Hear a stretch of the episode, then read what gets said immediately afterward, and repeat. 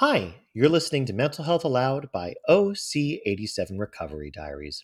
I'm editor in chief Gabriel Nathan, encouraging you to sign up for this podcast wherever you listen. And check us out for more mental health recovery stories at OC87recoverydiaries.org.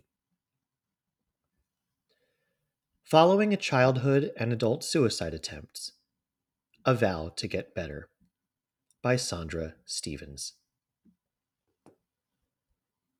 The first time I thought about killing myself, I was seven years old. My plan, unsophisticated though it was, was to stop eating and just fade away. This went on for two days until the smell of my mother's cooking eventually convinced me life was worth living. If my mother thought her daughter's starvation plans were strange, she never said anything. Being married to my father, she had her own problems.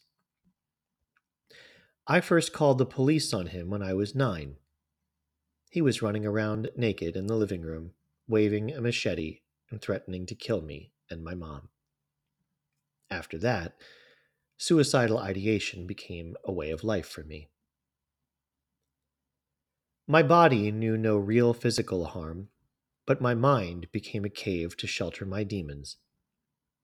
I was just a girl, but already had seen more trauma and pain than anyone has a right to. I'd rock myself for hours and hours, wishing I'd never been born, wishing I could die. Or I'd imagine my real parents were out there somewhere, coming to rescue me any day. My mind was like a movie theater where tear-jerkers played back to back to back.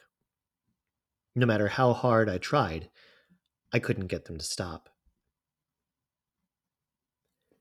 In November, I will be 57, which means I've been battling depression and suicidal ideation for almost half a century. Fifty years have passed in a fog, and I only have a smattering of memories as consolation. I remember the first time I got published, how I foolishly thought I was cured. I had never felt so joyful in my life. That high lasted for a few weeks until I sank back down into an unrelenting, crushing abyss. I didn't seek therapy until a suicide attempt at 22 forced me into a psychiatric hospital in Atlanta, Georgia. My mom had to drive up from Tampa to sign some release papers, otherwise, who knows how long I would have lingered there. She was furious with me chastising me for costing her money she didn't have, and how, if I had problems, I should talk to her. Figuring location was part of what ailed me, I moved from Atlanta to San Francisco to Seattle, then finally to Portland, Oregon, where I planned to stay. Big surprise, my shadow self followed me from city to city. I could never shake the relentless pursuit of my depression. During the worst of the pandemic, I made another suicide attempt, landing once again in a psychiatric hospital.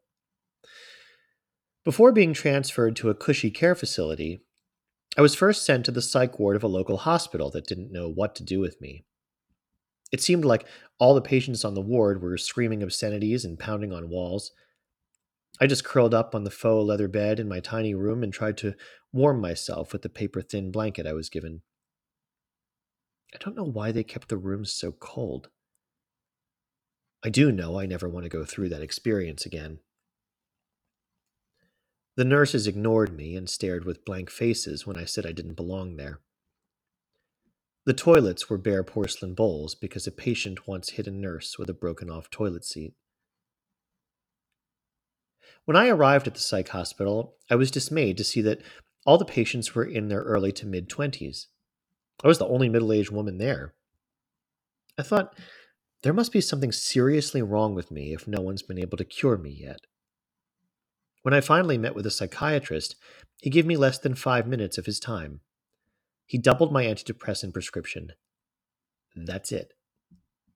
I was hoping for a miracle cure, but he didn't seem like he wanted to be bothered. After this latest brush with the system, I made a vow to work hard on my mental health. Due to all my mental health issues, I have never been able to keep a job for very long. I ended up homeless for 15 months. A social worker had me meet with a psychiatrist who determined I was unable to work. So I was put on SSI and found an apartment in government subsidized housing.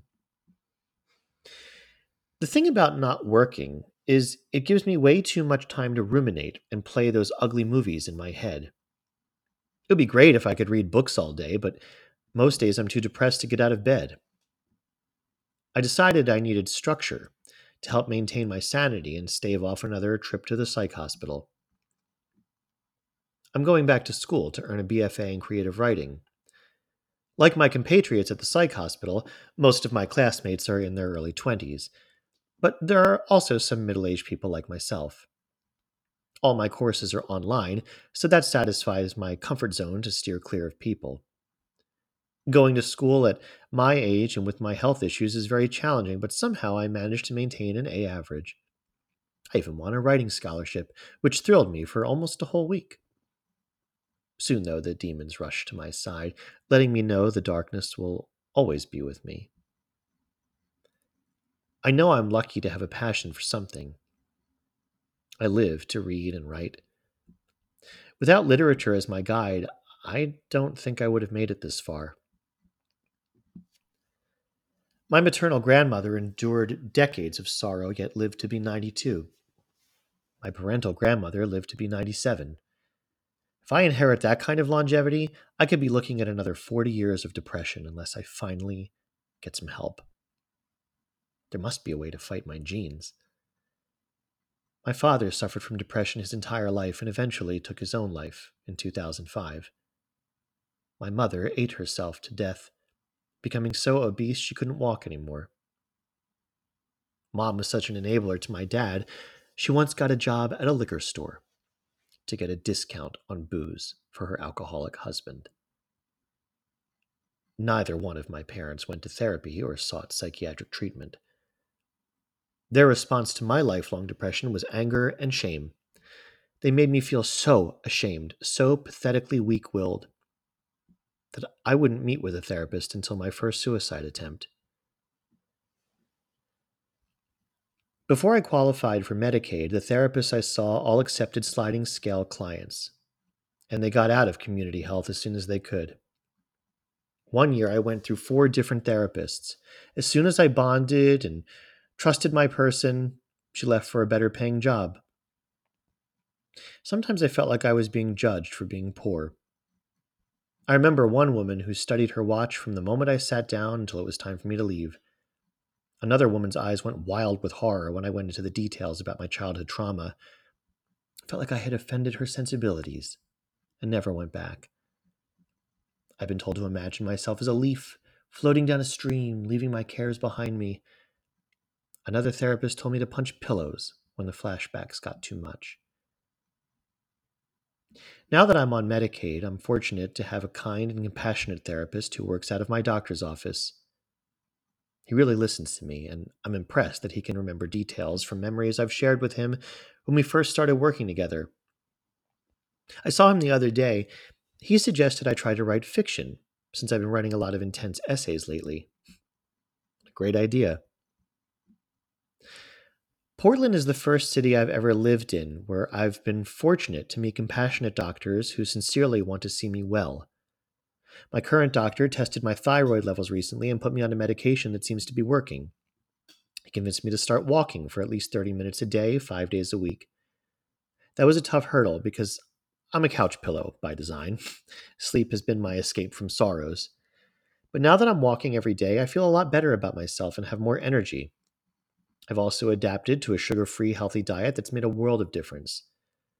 I researched foods that help me fight depression, and now I have this list taped to my fridge walnuts, tomatoes, leafy greens, apples, beans, berries, and avocados.